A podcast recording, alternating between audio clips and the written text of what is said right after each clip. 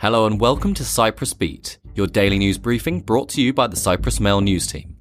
I'm Tom Cleaver with the island's headlines. First up, the United Nations Secretary General's personal envoy Maria Angela Holguin will be in Cyprus in mid March, President Nikos Christodoulidis said.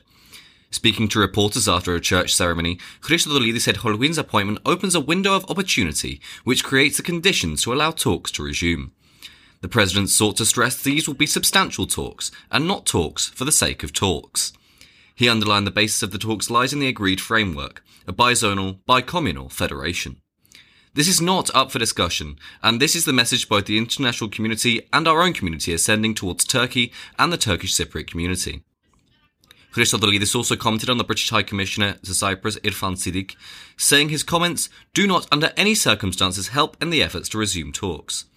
Siddiq was served a démarche by Cyprus's foreign ministry after he said Turkish Cypriots need incentives to go back to the negotiating table.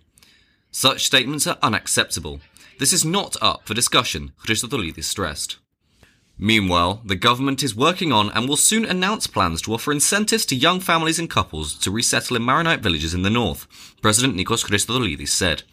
He stressed that both he and the government recognise the struggles of the Maronite community of Cyprus. He underlined that the government is working on and the cabinet will soon announce plans offering incentives to resettle in Maronite villages, particularly for young people and young couples.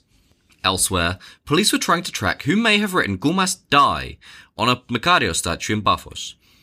George Koumas is head of the Cyprus Football Association, where stadium violence has been heightened of late. A police patrol vehicle noticed Makarios' statue to face with spray paint on Sunday morning. Koumas has recently come under fire after the game between Nea Salamina and Apoel was interrupted after a flare landed close to where substitute players were warming up. Footage showed Nea Salamina player Yorkos Papageorgiou rolling on the ground, clutching his head. Hospital tests showed impaired hearing in his left ear, media reports said. And finally, the existing form of local government reform is not viable, President Nikos Christodoulidis said, after he and his Interior Minister Konstantinos Ioannou came under fire for the impending change. Asked to comment on the mounting criticism, Christodoulidis threw his weight behind Ioannou, telling reporters the Interior Minister is absolutely right over what he said. Ioannou earlier this week said the local government reform due to be implemented by July the 1st is not viable and will be far more costly than it should be. As such, the idea of financial savings that are set to come with the reform fall flat, he argued.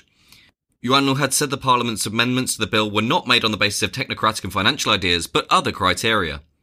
Amid criticism from the political sphere, Christodoulidis on Sunday said the government was tasked to implement what Parliament had created. Do we really need that many deputy mayors?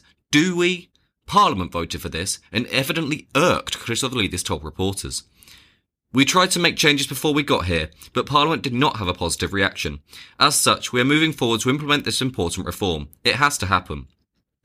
Ioannou had some municipalities such as Polis Chrysochous are said to have 14 deputy mayors, questioning whether this many were necessary, with Christodoulidis supporting him.